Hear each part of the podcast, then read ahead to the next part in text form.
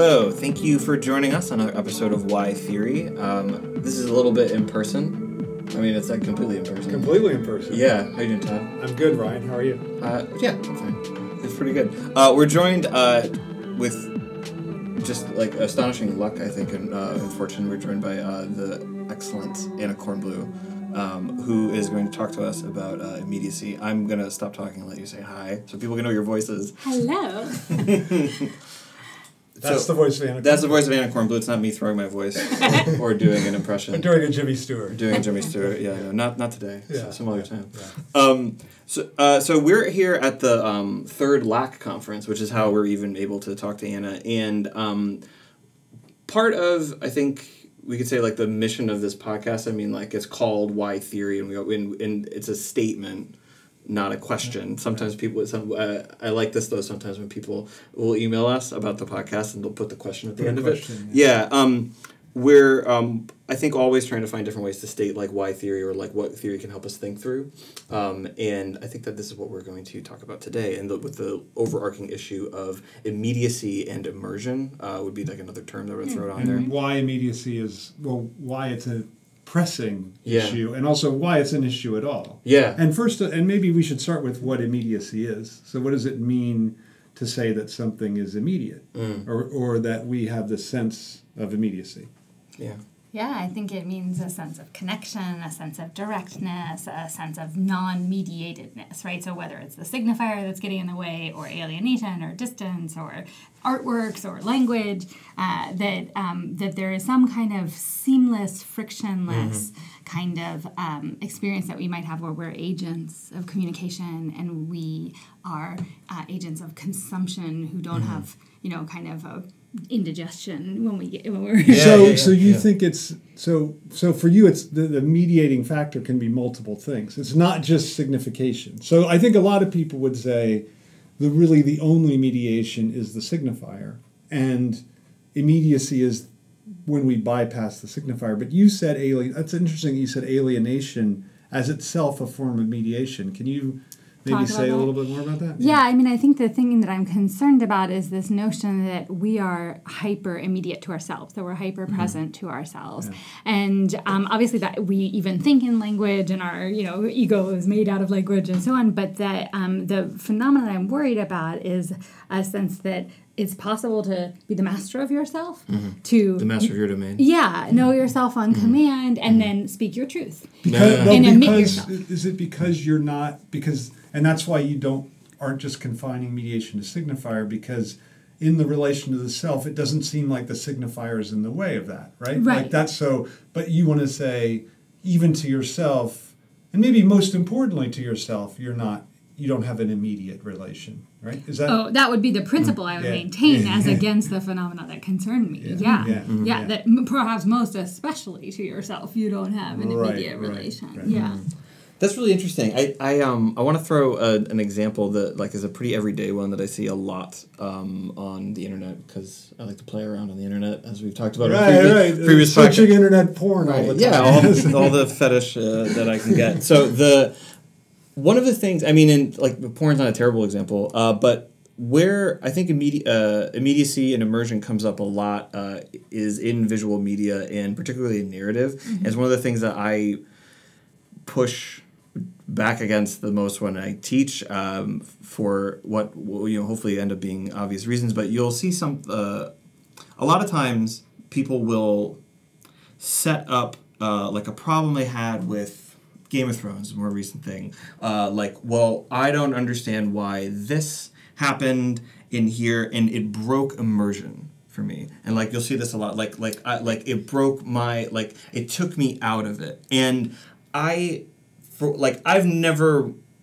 I, I like. I think that this this whole idea. I mean, this is sort of like uh, Noel uh, is, is it Noel Burch, like the like um, IMR. Yeah. Like you know, um, uh, like that. There is this like. Uh, like you're totally bonded to like the cinematic image and like it, there there is this like kind of like fantasy of immersion. And I find it really interesting when people write about this is they always write about this as like oh it's other people who like can't make out that it's not real but I I totally know that it is. And anyway I've never watched a movie and not been aware that I'm watching a movie. I've never seen a T and it, not that I'm above the sort of fiction but like um, one of the ways that I see like uh, immediacy used as, as like a critical shorthand to talk about the self basically is what that is. It's like this broke immersion for me now i'm going to tell you about me instead of actually engaging with the object. Right. and so that and that i think is like one of the crucial uh, uh, aspects here which is that like like immediacy is a way of actually not dealing with like the trauma or the uh, antagonism the tension of, of actually engaging with the object itself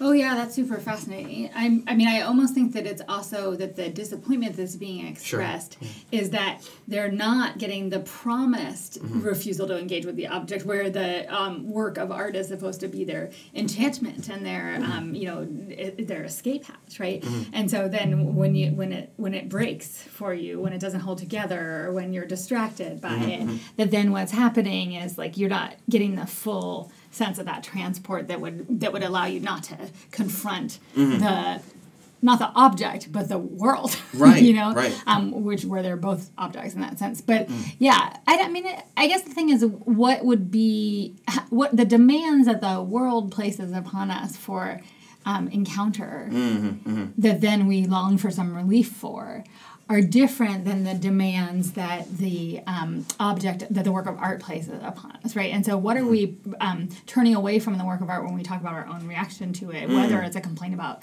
immersivity or not?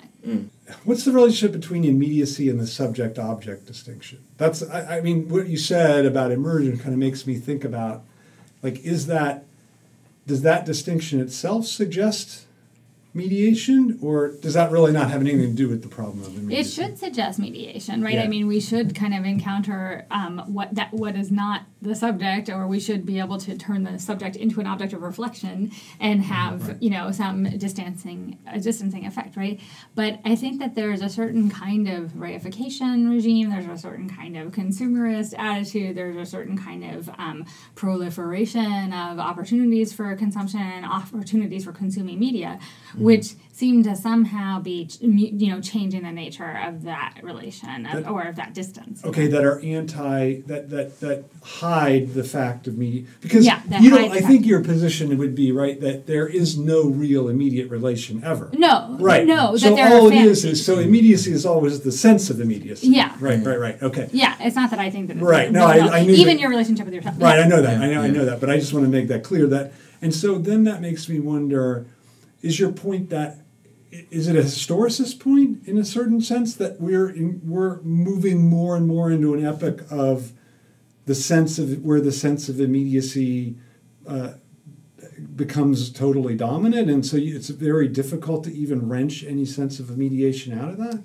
I'm worried that it is that kind of point. Yeah. Yeah, that there is something about um, the technological shifts in our access to images and about our um, uh, about the both ideological and material formations of human capital and privatization and um, our you know our sense of ourselves as agents who are merely optimizing you know or necessarily all the time optimizing our internal resources um, So that's interesting. So you, for you, it's more a sense of how we perceive ourselves. You didn't mention any specific technologies. Like I thought the first thing you were going to say was the phone. virtual reality I said Virtual that I said reality. it first, didn't I? Yeah, yeah, no, I, I know, I know, but- and I understand that. But I, I, it's just interesting to me, and I'm not disagreeing with you. I actually, I like that answer.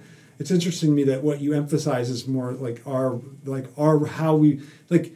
It's almost maybe you don't think about this, think this, but it's almost from your answer that you could say the same technologies could exist, and we could have just chosen a whole different way of relating to them, and then there wouldn't be the problem of this mass sense of immediacy. But I don't think it's about choice. I really think it's about what the political economic regime of, um, of, of privatization is and the making of individuals responsible for their own well being and how that sort of, it's like the like almost the action of kind of the self pulling up by the bootstraps is supposed i- i- is like producing this sense of immediacy. Like i'm an i'm an atom you know i'm only available for myself and i'm only and i'm my, i'm a brand and i'm a uh, and sort of all of those um, you know economic configurations that are historically specific that are about you know the um, complete dissolution of the welfare state and Right. I didn't mean choice in the liberal sense of choice. I meant like a larger societal. Cho- I mean, clearly there is some kind of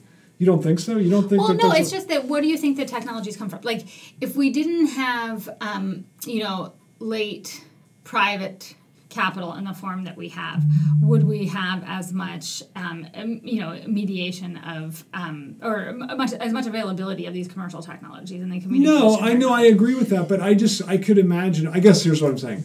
I could imagine a world in which we all had phones that we carried around with us, Yeah. where we never checked them. They just they they didn't really give us that much. They just let us, you know, call people when we wanted to call people. I mean, that to me is not unimaginable. I think that I don't know what you think about that, but that that's my sense of why. I guess I want to avoid a kind of technological determinism. Oh yeah, no. Okay. And which I know you would too, but mm-hmm. I just I, I guess but I but, But it's not because I can quite imagine that, though. You because you asked me about the phone recently. Also, it I do think that it's like we need some kind of more adequate psychoanalysis of the iPhone than, than we have Yeah. because so what is really going on there right like sometimes it is that you're just actually sitting with your children or your husband or your friends or your students or your whatever and you kind of can't bear what's happening in front mm-hmm. of you right and and you need you need the screen right That's why students. This is. I'm sorry to interrupt, but this is why I think it's. This is why students take their phones out during class. Is it's not like it isn't necessarily that they're. I mean, maybe sometimes whatever they're bored and they, they don't want to do anything. But I, I tend to think that it has to do with like it, there's just something that feels like a little uncomfortable whether it's like oh i didn't pay attention for five minutes and i've missed the thread of this conversation and i can't take notes anymore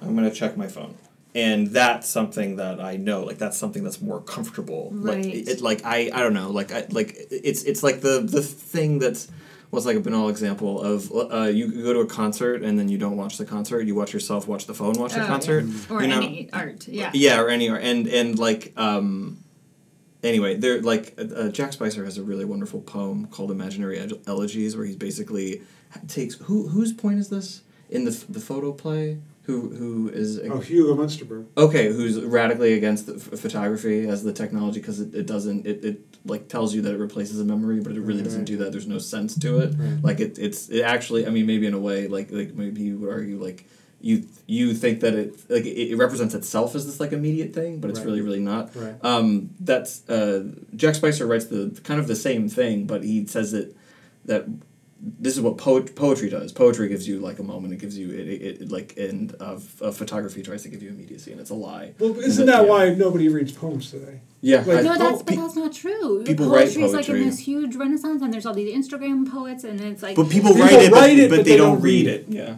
Well, it's being sold, which is very historically unusual, actually. Interesting, In addition okay. to the Instagram. Yeah, okay, Yeah, okay. I don't know if anybody reads anything, but then also people are reading all the time. No, that's I not, mean- that's a good way to put it. I think that's Yeah. But totally it's a certain true. kind of poetry, Yeah. right? Like it's. I oh, mean, oh yeah, you- it's self. I mean, the, the Right. main Instagram poetry goddess is a total self-expressive. Right now, I wonder if you would link this even to Robert Lowell and Sylvia Plath. Like, are The they confessional poets? Right? Are they Yeah. are they some of the initial instigators of the sense of immediacy? Like, Well, it's well, it's not just them. I mean, it's No. Wordsworth. You know, I mean, it's the Really? whole- So yeah, romanticism- well, yeah, because the I mean, Oh, it, there are all these ways of configuring the history of the lyric. But when the imperative for poetry, as in the preface to lyrical ballads, is to write in the real language of men and to do emotion recollected in tranquility and Yeah. to Yeah. you know, it, there's but that's of that's already it's mediation. a, it's a little bit of mediation. It's the language and it's the time distance, but it's still like so that you can, you know, produce a sensation of, of uh, something that people are then supposed to be in contact with from the poem. Yeah. I don't know. I mean, th- you know, you there are a lot of ways of recollected debating in about. tranquility is like the key part of? I mean, I look, I share it. I'm again, I'm anti-romantic well, too. spontaneous overflow of feeling, Yeah, and then yeah, recollection. yeah, and yeah, tranquility. yeah, yeah, yeah. Yeah, I, well, I'm a novel person, so I would get into trouble talking too much about the ideology of the lyric. Yeah. But um, but I do think that um, what I like about novels is also what I like about theory is the production of abstraction or objectivity, Right, which I see as different than the production of right. these emanations Mm-hmm. of the subject. Even if you say that the lyric subject isn't the you know it's not Wordsworth his, his own feeling that he's you know the, there's the persona in the poem, but there's still the aesthetic effect often is immersive. Right. of right. Here is So my so there's a real link you think between Wordsworth and then this like I'm gonna shape I'm gonna make my brand. Like I hear it's people say that. I mean that becomes like that becomes a in sports. You hear this Oh, all all the the time. time. Yeah, that yeah, that yeah. that the what the what the what the athlete is doing is not trying to win the game. Mm-hmm. They're trying to make their brand. Right. And that's there's no question about it. It's like utterly just like there's no it's not like Yeah. oh they're not trying to win they're trying to make their brand no no that's the proper thing to That be is doing about it. Yeah, but also, I mean, look about it. And this is like, I think one of the true barbarisms of, of uh, you know, our culture is professional sports. Like, just truly barbaric and disgusting. Like the distortion and violence of the bodies and the concussions and the football. And it's all for profit. And their bodies are, it's, they're not making the game because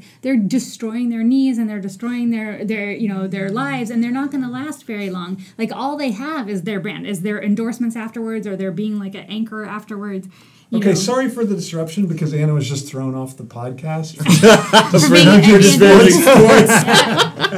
no, no, but no, no, no. Come on. I mean, every every artistic endeavor requires sacrifice. Like, you know, we were just talking with someone who was a violinist from the Baltimore Oh, yeah, Symphony Orchestra right. who can who I could had dinner with barely her last who night. was going to live a life in chronic pain because she was a violinist. Do Yeah. you, would you say the same thing? Like, let's get rid of the symphony because it produces like they're just putting their bodies up there and and they're going to exist in chronic because she's not anomalous. Well, it just seems more uh, immediate with sports, doesn't it? Like that that pain, like for the I- for the yeah, I thing. the think, yeah. are higher. I mean, obviously, I don't mean to diminish her chronic pain, but like the like carpal tunnel that you get from playing violin is not the concussions from football, and the concussions from football kill people. In addition to you know the men commit domestic violence and they beat their children and they have uh, you know right, but that's just football. suicide. So then that doesn't apply to other sports. Well, there are plenty of other sports you could get a concussion, and football is the most. Well, extreme, football but- is CTE because it's the repetitive. It's actually not the concussion that's the worst thing. But It's, yeah. but yeah, well, it doesn't matter. Where you, that's that is your, your your point is, is right. Like it's the like the Why are you giving ground on that? I- Sorry, because she's. I had the what, TBI. I have the. th- You know, I have a thing. Like I, I feel for for that part Yeah, of football. yeah. So no, I mean I do yeah. too because I'm suffering from that Yeah. disorder from too much college football. Okay, Yeah. all right. So let's get on a more subject we can agree on.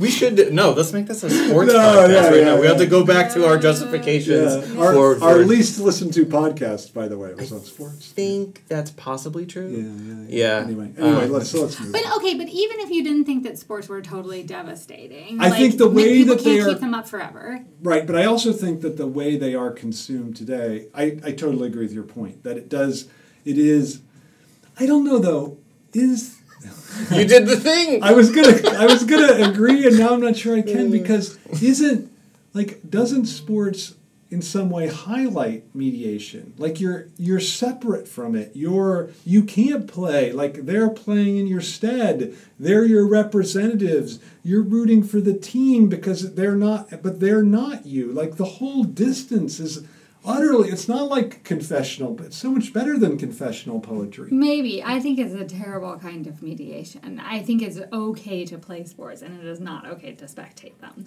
really I really do. but Like, again then you're just No, but that's not an that's not an advocacy for immediacy. It's for um for, for for other kinds of signifiers and other kinds of sensuous experiences. Like if you want to spend your time producing play, that is an immediate experience, and that's different than if you want to spend your time uh, consuming other people's like nationalist, jingoist, sexist, racist stories about like we're the team. You know, it's a it's a. I, But the teams aren't always national. I mean, in fact, the teams that we root for aren't national in any way. they They're- often have an city. implied ethnos or an implied in grouping. I mean, this is still is a logic of sports fandom. I, I guess. okay, we I have to guess. cancel the podcast. like we can't, we No, can't really talk about this because Somebody let's s- talk about something else. No, somebody said to me. No, really, somebody said to me this week that um, We agree too much. Yeah, yeah, that we should. Well, we should just have a one podcast where we don't agree about something. I think this is fine. I think this is, I, so I, it's like I'm, I'm all for, I'm all for this. But I want to fight with you the thing that I actually like. I'm really smart about. I'm not so. I, sports, Okay. you know. It's, No, no, yeah. no. Okay. It's all right. a it's theory from contempt. yeah, That's good. that is very good. Okay, so but okay, so let's let's think about the the way that immersion functions psychically. Like Yeah. what like what so what do you think is going on psychically and why does it appeal so much? And like your phone thing, I'm victim. I, I fall victim to it too myself. Mm-hmm. Like I will. The elevator for me is the worst one. Mm-hmm. Like if I'm in the elevator and someone's, it's a kind of awkward. I immediately take it pull out. out pull out my phone, which I think is terrible.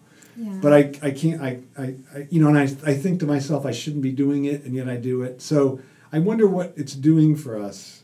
Like what that immersion is doing for us. Okay, so I mean, I think it's probably worth distinguishing between when you take your phone out when you're by yourself and you can't bear it, and when you take your phone out and when you're with other people and you can't bear it. Like, which hell are you avoiding? Yeah. But in both cases, I think what it's doing for us is like that we're not having the time to be bored, to have free associations, to have troubling thoughts, to have perseveration. You know, like basically, it's subtracting neurosis. You know, in a Right, sense, right. because it's giving us. Um, you know, especially just like, oh, quick, I'll flip through Instagram, right? It's giving us images, and and this to go back to your question about like, is it the signifier, or what, you know, is it just media? Like the prominence of the visual probably, you know, has to be structurally changing our relationship with the signifier, even though it often comes with language, right? Right. Um, we are in an imaginary world, you know, because we're in the realm of the image, and so we we are taking ourselves out of just the ennui and quietness and disturbance mm-hmm. of our own mind, you know, being in the elevator. No, I like God forbid you have to wait one second without new information, Yeah, right? know, but that's so bad for your creativity, and it's so bad for not being in touch with yourself, but being disturbed by yourself. You know, Mm-hmm. so like that you can preserve the illusion that like you know you are okay with yourself because you're always having the Okay, I totally agree with that. But then, why is it so appealing? I mean, like the like. I don't. I think. That, don't you think there is a risk? I, like I totally agree with your opinion, even though we disagree about sports. I totally agree with your view on this, but I do fear that we're, we're like, like like in what sense are we just a Cassandra? Like, and, and that that that the like there's such an appeal to that, and to get away like who's ever in human history stopped people from avoiding what's disturbing, right? Like. Like can you like mm-hmm. what what minister has successfully said like you got to really dwell in the disturbance and like I mean, maybe that's what Heidegger says, but did he does he have a lot of adherents around the world? No, like even even Hitler said, no, no, why don't you stay in the Black Forest? Like he didn't want him to, you know. So I don't I don't know how much that can really like you know. Isn't that just always going to win the day? I guess it's my.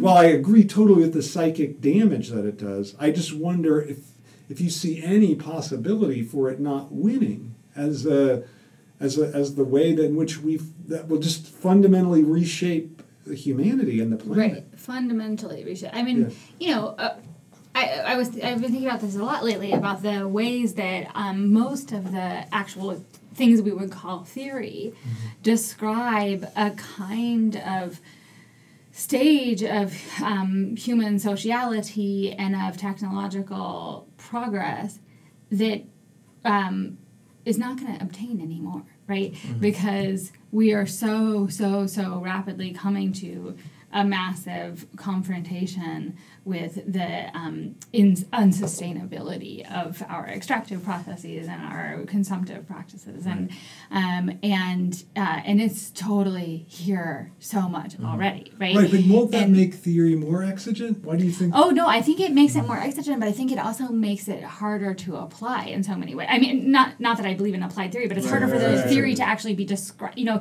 it's like it has to invent whole new terms, right? Because, for instance, um, if you if you think that uh, that one of the things that is the condition of emergence for for the critical enterprise, right, is um, the decline of theocratic regimes and then and, you know Sure. decline even of monarchic regimes, right? Sure. Um, then um, that that status of reason as ungrounded is different in the historical moment of like the complete end of the human species that we brought upon ourselves with carbon extraction.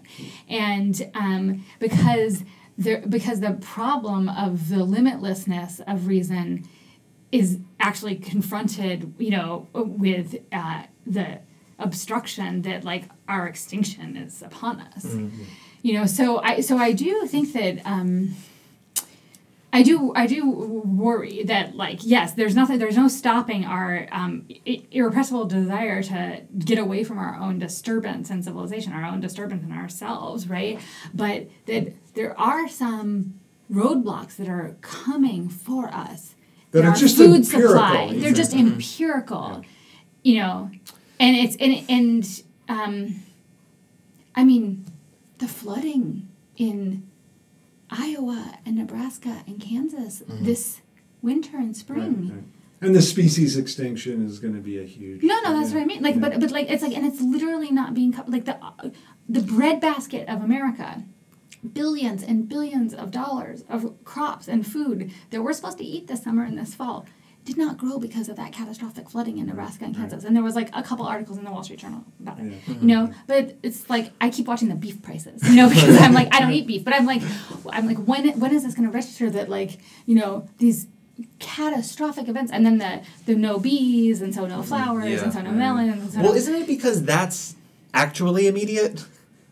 Don't you think? Like like that like anything that you like everything that you just said, I, like I would put under the umbrella of, of extinction was a word you just used. And that's actually like like immediate like that that is actually like our tangible like not you cannot get out of it reality so in that way maybe like you, you could actually call that actually immediate and because it really would be like like so proximate that it would determine how ev- like completely reshape the way all relations would happen that's why it's avoided. And so then the immediate is the the phone thing the, the the vr thing the like the, the stuff that, that isn't. The stuff that is like how i think aristotle says this at one point about like uh, if, if you're in a pool and you put your fingers together like the, the- you're not t- actually touching your fingers you're touching like the water that's between your fingers. So it's like like that's you it's a, it's a fantasy of immediacy that's there. But what you're just talking about with extinction that would actually be immediate I don't know. It's real, yeah and I don't know Yeah, if I don't know that's that I like would neither call- immediate nor mediate. Yeah, I don't Yeah. know. Yeah, don't know because you that because I mean, so so I think that was a Heideggerian.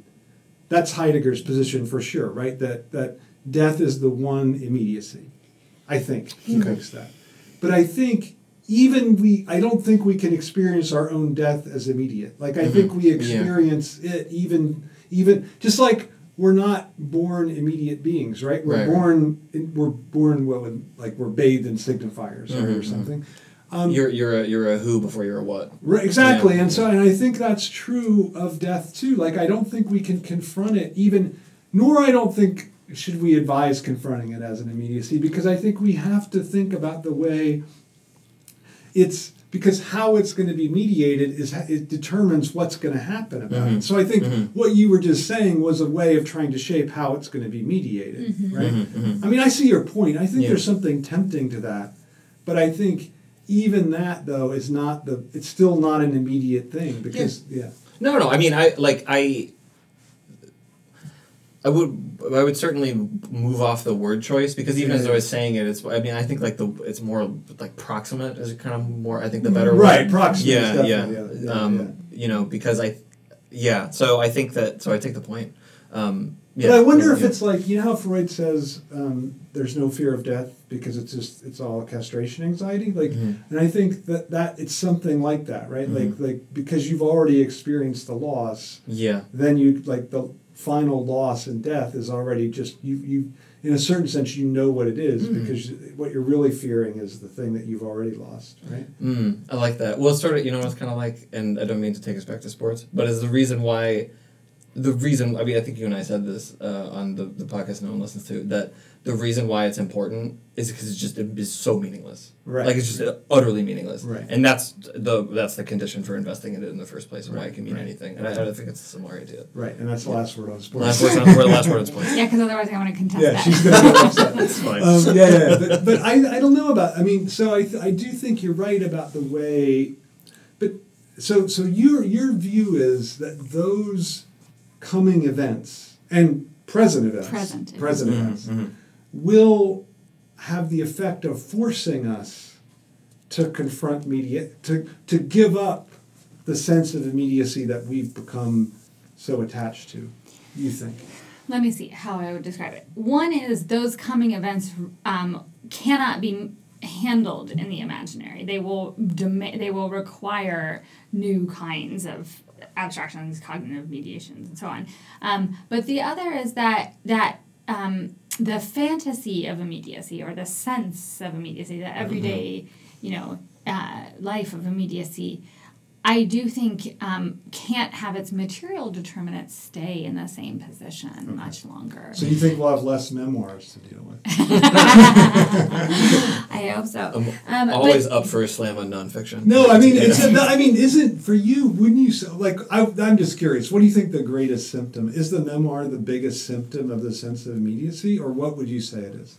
oh, um, I mean, that's certainly one, right? It's one the biggest one that's really hard to say because uh, you know the I think like monetized toddlers who are brands and influencers on Yeah. YouTube something like Yeah, might already be a worse symptom than the memoir. Memoir is a bad one. Yeah. Um, there are so many, and tr- the ones that cut me worse are not the Oprahisms and are you know and are not um, the uh, you know kind of cosmetics campaigns or something like that. But it's the uh, the ones that are in theory and that are in criticism. Right, themselves. right. Yeah. Although you mentioned Michelle Obama's memoir because I it did. sold. Tell me what's what you know the sold statistics. 13 million copies in four months. I mean, that's when I looked it up like two weeks ago. It's probably sold more than that by now. So it's the best selling memoir of all time. And what, how does that? How would that compare to novels being written today, sales wise? Like dwarf, just dwarfing the best. oh, best. yeah, just dwarfing the best selling novels. Yeah, yeah, Yeah. yeah.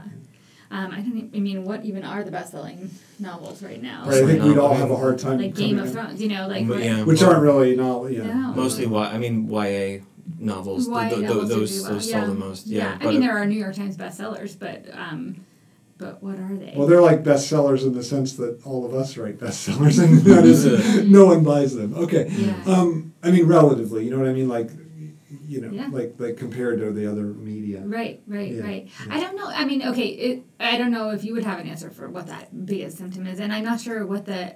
Again, yeah, the one that hurts my heart Is as the a is the child theory. monetized? No, no, I think that's the it's it's worse because at least the the author of the memoir has to like go out and get an agent and they know what they're doing and so on. But the toddlers who are the monetized influencers, like it's just um, it's not even their cultivated writing, you know. Right, right. It's just it's Right. So, so once you're already writing a memoir, you've already at least acknowledged mediation to some extent. to some extent, yeah, Yeah, you know, yeah. of, and of course there are all the gimmicks of like, oh yeah, my memory's not complete and stuff, but like Right, that's right, that doesn't it doesn't right. really right. disrupt the Right. I wonder. If, Mhm. Yeah. That's well. I was just gonna say that's why that's why one of the best ones is um, uh, Tim O'Brien's uh, the, things, they, carried because that is officially listed as fiction. Mhm. If you look, Is at it really? Yeah, it really is. Yeah, Yeah.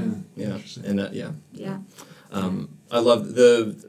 I, I actually think like um, I've, I've taught this before. Like like I I think that the the story the how to tell a true war story is a very theoretical thing because like students just like brief tangent on this because I know maybe a lot of uh, American listeners had to read the story in high school so maybe it's resonant or whatever. But like the what people reading that story like to uh, to take out of it is like oh what he says is like there is no truth like you can never get there. It's just all different kinds of stories and that's always like that's absolutely the wrong wrong reading. But it's like a very ideological one which is like it's my truth and your truth. And and no one is wrong except for if you move on to the outside of secular morality and then it's like well it, it seems like such a well we've talked about some on the podcast before like it's just like oh so so it's only truth if it's on the side of secular morality like oh okay and then you have lost the political terrain because that's where you have located but Right. what he's really saying is that and i think this is i think this is really great is that truth is a process and it not only is it a process but it's a process that requires fiction Yeah. and I, I think that, that like that's what's like wonderful about that and anyway that's why that's a like you know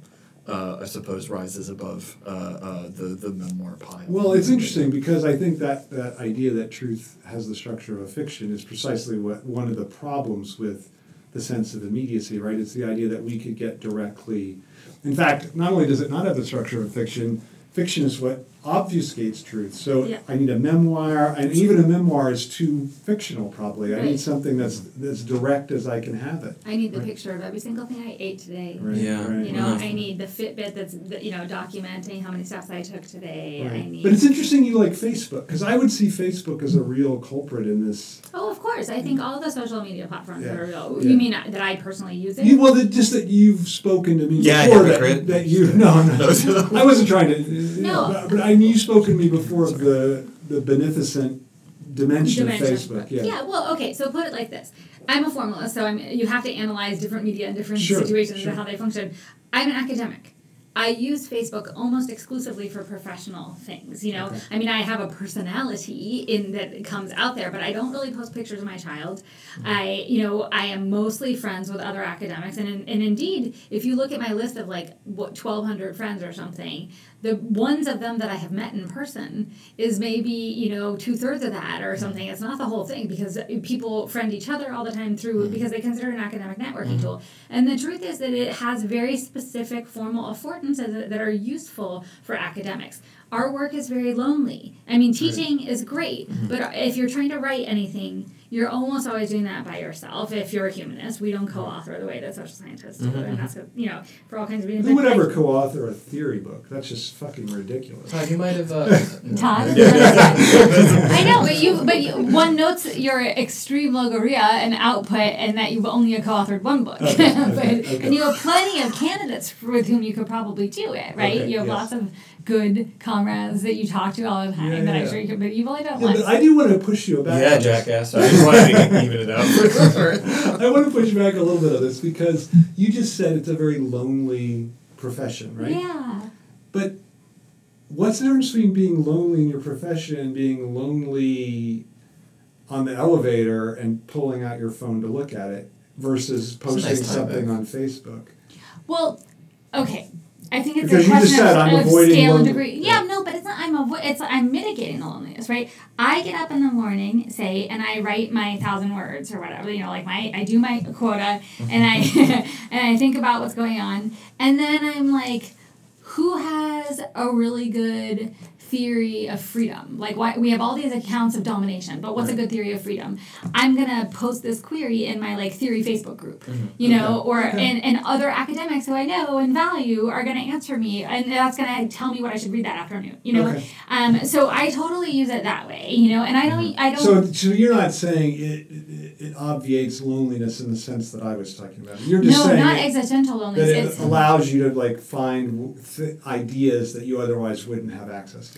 Partly that. I mean, that. I mean, obviously, people did research before there was Facebook. It's more that I'm saying that like um, I can um, more quickly and with broader reach than talking to the card catalog. I can have interactions with people that are um, first I was alone at my desk, then I was like, oh, what's this problem? Then I get other people's like associations and reflections, and they're never the things you want. Just like the algorithm doesn't give you the things that you want, Right, right? When you go to the library and you're like, I want a book about you know, pajamas, but it's not. You don't really want a book about pajamas, but you don't know that you don't want a book about pajamas. You know, and, Yeah. um, so it, it's like an occasion for um, for social interaction while you're still kind of doing your work, and there's the thing that's not so social about writing. I have, I have a big question here because I think this actually pulls back to Todd's first question, or uh, or what? It doesn't matter which one it. You start talking, Ryan. The right. So now I'm getting myself up. Where you said in the beginning of this conversation that like, is there not a kind of orientation to these technologies that would not that would uh, sort of highlight Oh, the yeah. mediate mediation the, the the how they're mediated and not go to immediacy? I feel like you're kind of identifying You identifying. just one. answered that. Yeah, right? I I think- think, that's right. Like so, so it wouldn't be like my preference would be destroying Facebook and maybe executing that guy that invented it, with Mhm, Zuckerberg. Zuckerberg. Yeah, The but Winklevoss twins. uh, They've but, already been executed. Really? Well, they're excommunicated But, from uh, the prophets. that Okay, they're, yeah, yeah. in society. Yeah. No, I'm against the death penalty. Let's just be clear. But um, but I, I would I, I just would say that I do think I do like that idea a lot. That that there's a way to relate to the thing. Like it's not, and I, I do I'm I'm somewhat. I mean, I just said technological determinism before, but I, I but I, I do think that you can use any thing in the, in a different way, and I think that way can. It's, it doesn't just have to be a private, perverse. I'm not using. I'm going to take my phone and I'm never. I'm only going to use it to make phone calls. That to me mm-hmm. seems just private and perverse, and it mm-hmm, doesn't. shouldn't mm-hmm. Yeah, yeah. but I think there's there can be ways in which we sort of reshape the the, the way a thing a technology like Facebook or whatever Mhm. functions Yeah. by using it in a different way, In you may be using it against the way that it was designed to be used. Yeah. Yeah, like that does seem like radically anti um, ad tech, like how you just described using I know. Facebook. In fact, yeah. one of the things that I can feel like all the time happens to me with Facebook Mhm. is that I try to type either in private messages to Mhm. people or in my posts in these groups theory terms, Mhm. neologisms, Mhm. Big substantives. Yeah, yeah, yeah. You know, German constructions, So French words, can't and uh, that, no, and that, but the autocorrect is so aggressive. Like in Facebook, it's even more aggressive than when you're texting somebody on your iPhone. Right. Yeah. It changes it like four times, and you have to undo it like four times because it's trying to force the signifier into a thing that it recognizes, so the algorithm can tabulate it. Yeah. But it can't really count German theory words, you know, Mm-hmm. and it certainly can't count the neologisms that theorists are prone to. Mm-hmm. Um, and so I feel like I encounter that all the time. Yeah, and I don't. It's. I mean, I don't get a lot of ads in my Facebook feed because I don't like like brands on it. You know, Sure. some people use it to get coupons or whatever. Yeah, whatever, You know, yeah. I don't use it. Yeah, I mean, okay, but so what are the communities that support these uses? Because you say it can't just be the individual thing, right? A thing that I've noticed at this conference we've been at the last few days mm-hmm. is how not tweeted it is. yeah. People are obsessed with tweeting live mm-hmm. conferences now, and it's like they're not even taking notes, they're just tweeting the papers and the hashtag for every conference, and oh, this is accessibility because people who are disabled who can't afford to come or whatever, now they can be at the conference. Like, Yeah. this is a huge thing, and I've noticed that it doesn't appear to me that people are doing that. Right, And- I haven't seen. No, that. you know, haven't almost seen nobody is Yeah. even looking at their phone. Right. And some of it has to do with our particular cathexis to like Sure. lack, right? That none of us are here for professional necessity, right? Right, We're right, all right, right. here for It all hurts necessity. our career. Yeah. yeah. Right, right, yeah, right. you know, so you better pay attention, Right, right? yeah, Because it's going to cost you. And so, Right, okay. um, but, But, but so, but the that's a signifier community. lack actually suggests that you shouldn't be on your phone while someone else is talking because you're trying to avoid the lack. Right, Yeah, right, yeah. right, right.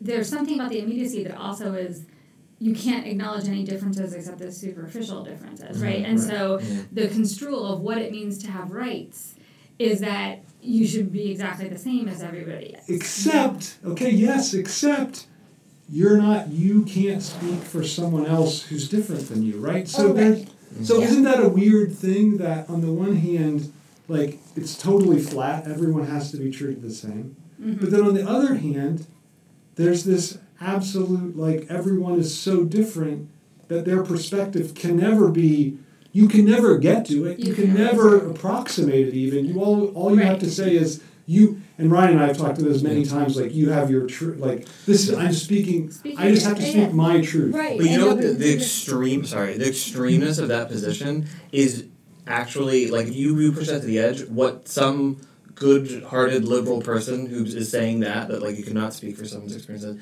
you're basically so you're letting racists off the hook then. Of That's course. what you're saying. That like so they don't have to understand other people. So you're saying they, they just only need to understand themselves. Or Like, or I mean my question would be how how can you understand the racist? Like Yeah. how like who are you to speak for them? I mean they have yeah, you they open have- up that as, as like what a terrible position to have to like argue against or have to adopt. I mean, like- There's no way that you would really you would ever want to Everyone- say Yeah, but racism isn't people's feelings. I mean, I, you know, I, I'm not sure I like that as the example of this. I absolutely agree 100% that there, there is a kind of just pernicious um, self reification of like nobody can communicate with anybody else and everybody just speaks their truth. And I think it's a terrible side of it is in creative writing workshops where there's just this absolute ideology that you can only write yourself. Yeah, sure. You Yeah, cannot write a yeah, character who's yeah. got a different So why don't you think racism? I'm interested in this. What? Because I because I don't think the way to explain racism is that it's about people's personal attitudes and that you have to uh, to understand the racist you have to No, get inside their No, I head. agree No. totally. But that's how. But we're, we're like following along the line of like the person that would have that argument Yeah, is yeah. That is that racism is like is ignorance of someone else. That's Uh-huh. and so So if your point Yeah, is you- you you- only know your own truth,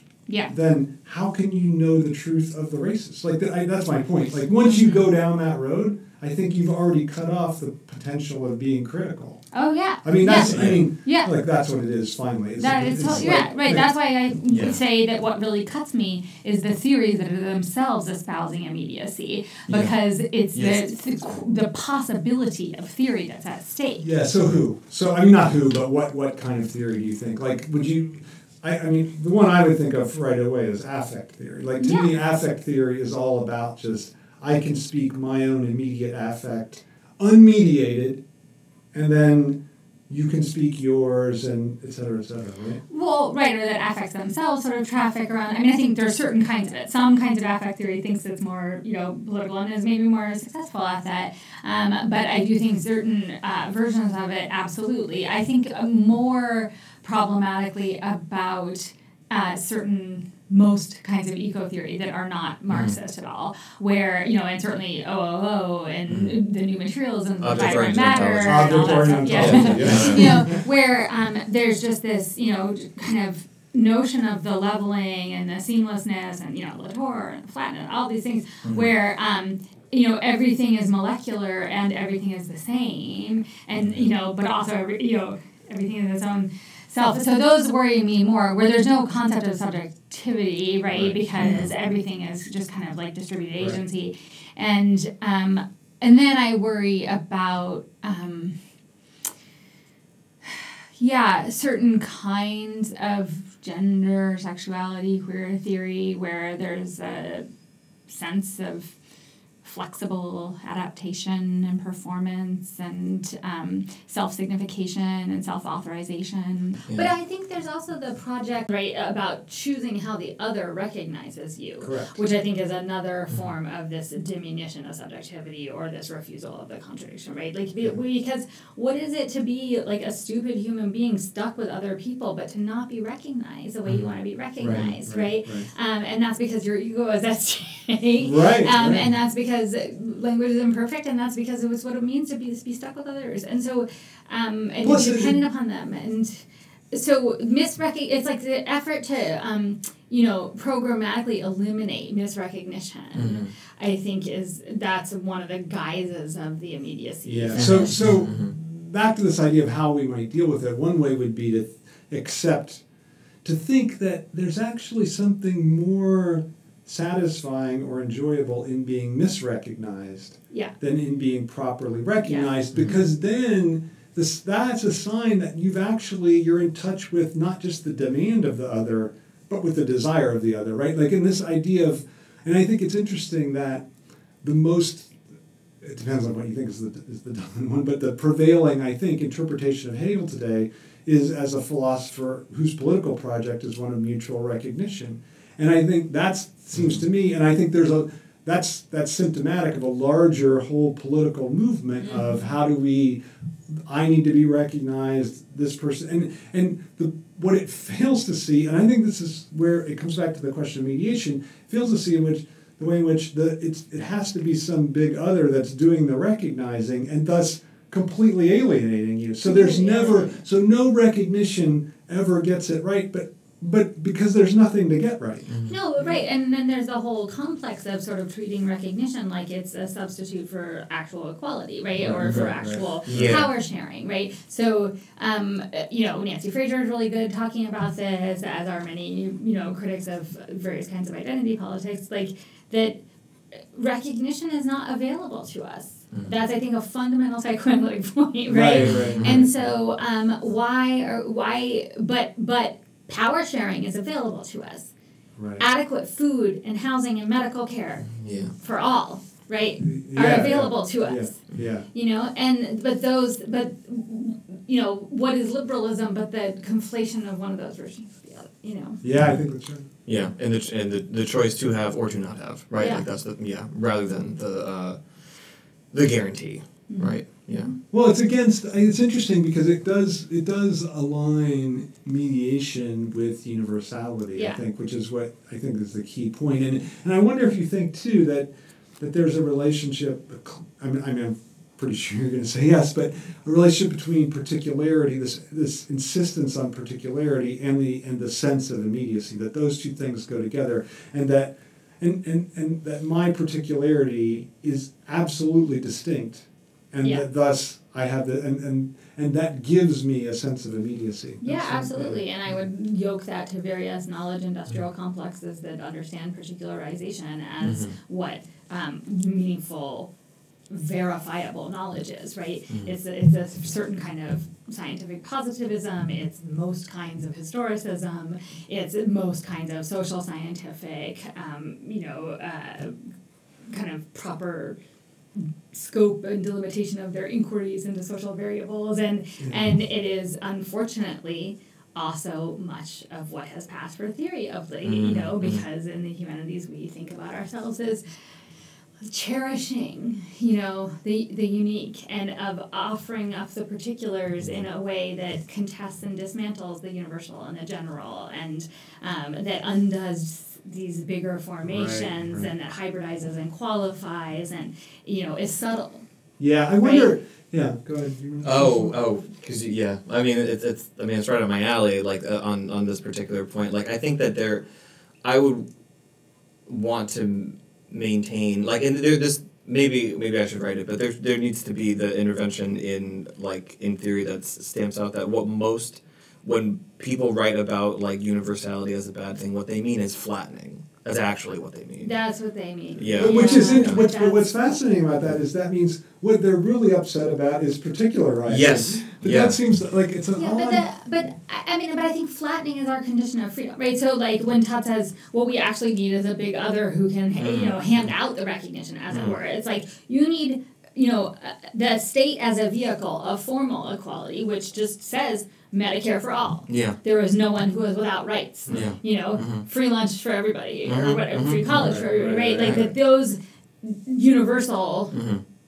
instituted provisions Right. right are um, formal equality and then you can take your exceptions to them like you Right, know right, i right, don't right. want breakfast but you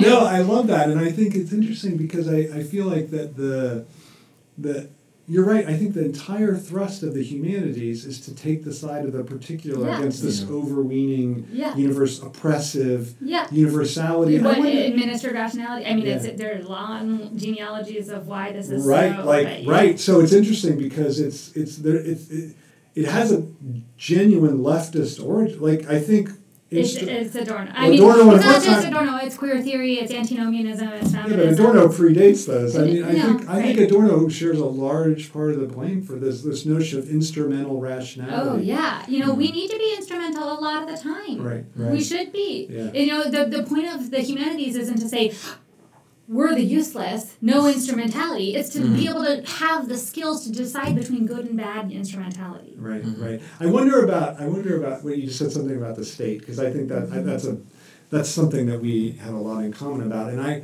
I wonder, and people get upset with me for my views about the state as I know they do with you too, and I wonder um, how you would relate this this uh, sense of immediacy to the the position on the state that is Yeah. but see, because it's interesting, because I think, how, and how would you divide the the, art, the position on the state between right and left? So, and, and to this question of immediacy. I mean, I think um, that the state is an abstraction. It's a mediating form. It is one that has to be acceded to as a whole and um, as a formal apparatus where the point is like mediation, right? That it's like this is this rubric that isn't about me and isn't exactly what I want and isn't groundable and isn't identical with itself and isn't necessarily rational or legitimate, right? But that can get shit done because it's a form and because it's a standing formation and because it has, um, if it has certain principles of abstract equality, you know, built into it, right? Um, and that people. I think the rightist notion is not to want to perceive the state as formal, but to want to give the state an identity, right? To perceive, you know, to have it be have an ethnos and a Have a national content. and have Would you a say have content. a content? Yeah, have a Yeah, yeah, content. think Yeah, that's you know, right. um, you know. So uh, a leftist conception, at least our leftist conception of the state would be it's a form. The state is a form, and I would would you accept this that state is the form, nation is the content, and so I think the rightist. There, I think even rightists are anti-state and pro-nation, and I think because the nation provides that content, Right. that state is just an empty form, even for the right winger. Yeah. And it, they need the idea of nation because you know they say the pledge, Right, they take right, their hat off, right. they don't kneel during the national anthem. Right. All these things that sports was able to Right. get us to see this great political act. Let the podcast reflect that my eyebrows are very hard.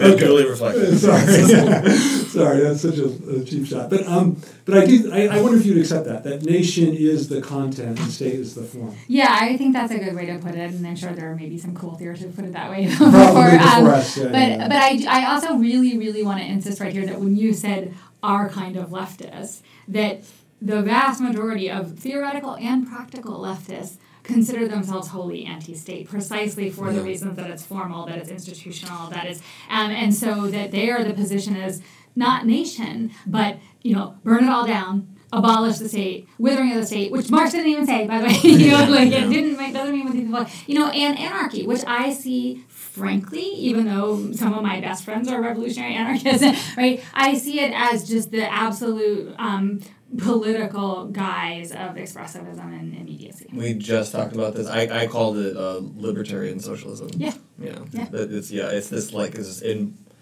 Yeah, I mean, it only. Ex- I mean, you kind of said this in the panel the other day. Like, I mean, all, all, that fantasy really only exists. I mean, it's the same as libertarianism. It can only exist a- a- as insofar as it doesn't happen. I mean, like, you want to look at like. I mean, you want to look at the, the fantasy of libertarianism, uh, like go live in Georgia, the country, because in their uh, constitution they have enshrined a flat tax. They don't really make anything. They just serve as this like conduit for like all kinds, and it's terrible for everybody. Nobody would really want to live like that. So like I mean, in, like it's I don't know one of these be- uh, beliefs. I think you know libertarianism in America that is only sustained because the roads are maintained by other people, Yeah. and there is all kinds of collectivity, and it's really the only way that you can say. Uh, that like taxation is theft, and uh, whenever anyone says that, I, like, well, no one said this in my presence in a long time, but I want them to say that I want them. uh, So I'll say, say to them, it's like, so you think you're stealing from me then? you, you give, give me some money then, like you you're, you think Yeah, you're taking yeah. me. But I but something that you said um, suggested uh, an idea to me that I, I don't know if it fits in with this exactly, but um, and I've been meaning to bring this up to you for a long time is that one of the things that I think is significant about Bernie Sanders is that he is the only candidate for the Democrats who does not care about being liked. uh-huh And I think that is because he embraces what you're saying about the state as form. yeah And the problem with Democrats, and I think this has been the pro- problem with Democrats for a long time, is that they really need to be They liked. really need to be, right. They Yeah. think that it's about personality and Yes. charisma. Bernie doesn't Yeah. comb his hair. He doesn't No. iron his suits. He, he's not. He's not charismatic. You know, it's so Yeah. funny. Um, there's an effort almost to, to sort of like dismiss him as like charismatic, right? Yeah, relativize yeah. him as charismatic. Mhm. He's really not. He's really quite boring. Yeah. You know, and I actually, you know, we were thinking about spectacle society and sort of like Mhm. aesthetics that might be counter to it in one of our sessions here yesterday. But I think that the boringness is like some of his true promise. Yes. And yeah, it's not. It's not about him. You know, Mhm. there Mhm. are a bunch of angry feminists, including many I'm friends with, right, who think, oh, it's just all about him. He's just such a man, and he, needs to get out of the way and stuff like that. But. I, I fully do not believe that. Yeah. I would like to be on the record that he is the feminist candidate in the race. Uh, you know, Yeah. at present, followed closely by Elizabeth Warren. I agree. But, yeah, No. I like we, we both like Yeah. Warren as well. Yeah. She's, Well, our, so she's our second choice. well, because, yeah, yeah. well, because, that's the thing. The thing about not caring to be liked is it means, y- y- like, what what is the thing that Democrats haven't been? They haven't been bastards for an idea. Like Yeah. he would just be a, just a total bastard for like I'm going to sell out all my political will for this health healthcare. Right, I'm but also it's interesting because in Vermont, he's not people. He's unfriendly. Like people don't. No, and that's and that's a and that's a mark against him for some for some people. Like, well, no, I mean, I mean, we're, personally- sa- we're saying it. I mean, Yeah, yeah, we're all saying it's that's right. positive. I'm not, Yeah. yeah, But it, yeah, what's yeah. interesting is I've said this to many people. He gets a Stalinistic proportion of the vote in Vermont. Like that's so. it just shows that personality It doesn't necessarily. No, no. I mean, and it's- that's the, the problem is that the persona politics, right, Mhm. match onto this idea of immediacy that I'm supposed to be represented, Right. Right. right, right? You know, and I would love a Black Bernie. Yeah. Yeah. Who wouldn't? There are plenty of them, actually. You know, like who are lo- activists at different levels and who are Right. leaders at different Right, right, levels. right. You know, Keith Ellison's pretty good. Uh, yeah, Yeah, you know, yeah. I, I mean, Nina Turner's amazing. Nina who Turner, yeah. Bernie, you know, Yeah. but I mean, uh, but uh, but this somehow there is a certain way that the recognition, configuration, and the immediacy phenomena like sort of ends up that we think that our government is representative. Right. It's not. And if you can perceive the form and what it offers you and the debates over the purpose of the form Mhm. as where you could be represented or where you could have a possibility of justice, Mhm. that was different than seeing yourself reflected. Right. Well, and, this, that's- and this goes and this goes back to the like you can only represent the position of which you Yeah. uh, occupy in a very a superficial way. Yeah. Right. What I find interesting about what you just said is Anna is that uh, representation itself suggests mediation, right? Right. So I, which I think it's interesting. Then you, you said I can only find myself reflected, and I think that's an interesting distinction, right? Like Right. we want a candidate that reflects us, not a candidate that, That actually represents represents us. us. And so I feel Yeah. like there's a, and, and this is a, somebody we've kind of been sticking, uh, sort of not talking about, but it's lurking. be- It's kind of like this Deleuzian suspicion of all representation that's become, like at least theoretically, Yeah. I think the dominant position today. And, Yeah. and you mentioned object-oriented ontology, which I think you mispronounced as OOO, because uh, Graham Harman in the book Object-Oriented Ontology says it's pronounced triple O. So just, just to, Come on. Come on, Graham. I swear. No, no, you, I, I believe you. yeah, I, know swear he that. says I know that. Yes. I've never heard it pronounced triple O. That's so funny. That's the that's the I maybe I'm wrong, but he said no. I, Okay, I no, didn't, no, I sure, just read yeah. the book. Anyway, who cares? I need to recognize his signifier. Yeah. That's his pronouns. You know this great story. You must. You must know this. Sorry, we're all laughing because it was such a good joke by the way. Okay. Uh, Aussie to be deleted. no, nothing's ever deleted on this podcast. Even if the doorbell rings, it still stays in. No, we. we, And it's, we it's covering your eyes. Uh, okay. it's pretty good. You should be covering your ears. Yeah.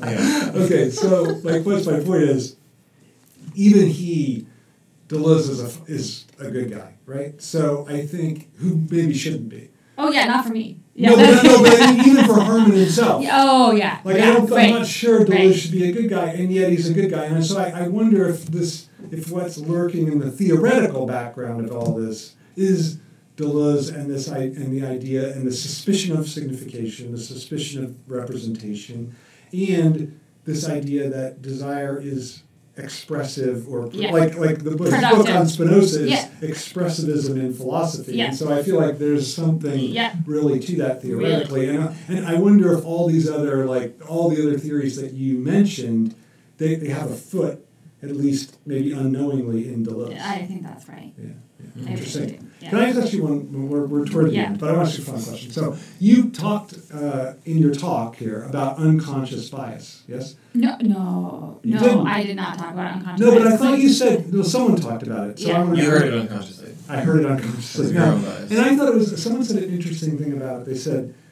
that we, we have an idea of unconscious bias, but we never really think it's unconscious. Mhm. Like we we we've, we've Yeah, detached it from the actual unconscious. It's like the Starbucks thing. Like they, they, they closed all the Starbucks for r- racial mm-hmm. sensitivity, to, which is like because of unconscious bias, which actually means that they think it's conscious bias, and that's what they're trying to Right, right, right, right. right. Yeah. Right. Which a fine project to do that, but it's that you're kind of missing the point. But I think unconscious bias itself, right, it's a construct from diversity, corporate diversity management literature, right? Right, and right. it is a wholesale repudiation or repression of psychoanalysis. It doesn't um, it doesn't mean unconscious. Yeah. It means Right, right, right, it means right, no. habitual. Yeah. It means not yet um, you know, processed in a webinar. It means Or pre-conscious. Yeah, yeah, it you know, um, and because I think the point that was made in the conversation was it's not unconscious bias, it's unconscious enjoyment, Unconscious right? enjoyment, You know that when um, the police officer shoots Laquan McDonald sixteen times, Mm-hmm. or any number of unarmed victims. Uh,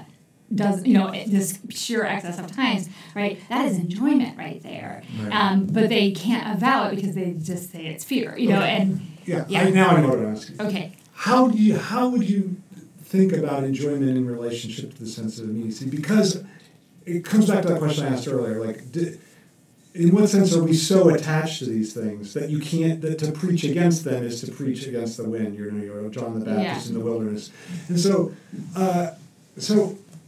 What's the is there like is there a way of saying like look if we really just think our enjoyment in the a different way or in the dare I say, proper way, that we would actually then discard those things and turn to other, turn to mediation. yeah Because actually, you know what, you're, and, I think it is true that, you know, you said we're afraid to be bored, but my God, it's boring to keep swiping through the things and looking at. I mean, I don't have, I've never looked on Twitter, but I know that it's boring. It's Mm-hmm. boring to look at it. For one thing, they don't have write enough to make it interesting, right? So- Well, that's the no, point they of changed that. You have to highly curate your thing, you know, to go back to Okay, the whatever. I don't highly even curated, care. yeah. But my point is just that that I've done enough things on internet to know know that that it's it's boring. boring. It's Yeah. just boring. And so I wonder if there's a way to say, like, look, like, could we become dissatisfied with that? And then is there a way to theoretically expose, like, what the true nature of enjoyment is? That enjoyment, if it doesn't take the detour through mediation or through loss or through alienation, then it's never going to really be as enjoyable as this pretense of I mean, maybe we divide between pleasure and enjoyment, but whatever, this pretense of enjoyment that comes from the sense of immediacy. I don't know, what do you think? Yeah, no? I think that's right, and I think there's some interesting like kind of tendrils of that. Like I think about the resurgence of the independent bookstore. It's an astonishing phenomenon, you know, and it's because people want to sit together with other people and read books. They want to hear poetry readings out loud. They want to go to book clubs. They want to have coffee and you know books on the shelves. They want to work with books on the shelves, not just at Starbucks. And you know, um, the bookstores have to be event spaces, then have cafes and even alcohol. To, so their business model has changed a little bit, but they're flourishing, and you know, and they you they want the um, knowledge of a person who works in a bookstore because they love doing that, and they want to recommend the latest memoir, and they. Right, right, right. um, and so like that there are there are you know but that had to be the passage through the absolute desolation of like even the Barnes and Nobles closed you know so I, I, your question is can theory um, precipitate these you know changes and transformations in how we Or does think the about owl of our Minerva always take flight with the falling of yeah, dusk? yeah. Is I don't know. I mean, I, the other thing that I would sort of point to is what seems like a truly um, irrefutable crisis that's the horrible underside of the self-actualized um, instagram self-care culture of like speaking your truth and all this is um, the unbelievably rampant anxiety depression sexlessness mm-hmm. you know e- Right. yeah, that stuff and so when when is that stuff a you know so epidemic that it's a condition for a change in our Right, right. Mm-hmm. So, so your point would be, it does, it does, like, theory isn't even the question. Like, there's this enough dissatisfaction manifest that eventually that will have to just explode, right? Like, that's.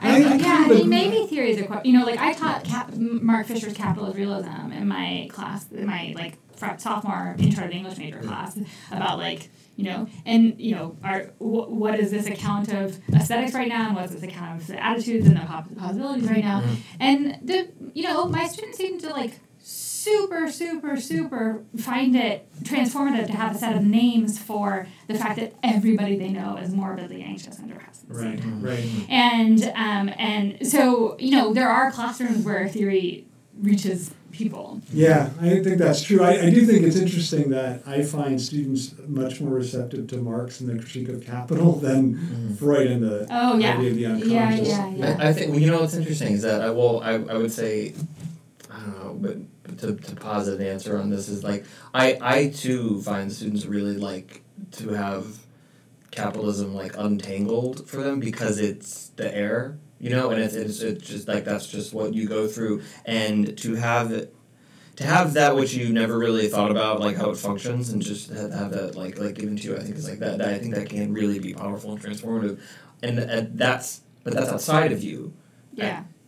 the unconscious is not and so that's like that that is it's traumatizing in a in a like like I feel personally attacked right now kind of way. That's why I'm saying that's why that's why I wonder it might be the difference between like Marx on capital and then Freud on the unconscious. Right, I think that's probably right. But also, I think it's a difference in the textual experience of the two um, discursive formations. Like, just like psychoanalysis doesn't work if the analyst just tells the patient Of what's course. wrong or the, the analyst on what's wrong. Um, I think it's not like reading Freud is the way that we discover we have an unconscious, but reading Marx is a way that you discover a lot of things. How about capital Yeah, yeah, Right. pretty good. So, you know, what can we do in a classroom that precipitates that discovery? That's a Mm. question. Without being fired. well, none of us have to worry about that after this podcast.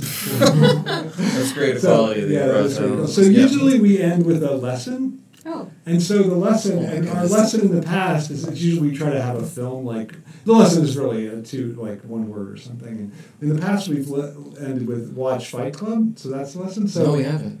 We've never let. No, no, no, no. It's been uh, it's been Heathers and then two Nolan films. Okay, so Yes. the lesson of this podcast. Oh, I know. It's buy my books. I thought I was just going to say actually because I thought we had said watch Fight Club, but watch Fight Club and then read Anna Kornbluh's Marxist Film Theory and Fight Club. So thank you so much for being with us. Thank you. Yeah, thanks so much. Yeah. Todd, you want to say something to me? I do, Ryan, and I forgot to say it. How did I forget? Just because you're right here. Because. I'm right here. Over and out, Ryan. Over and out.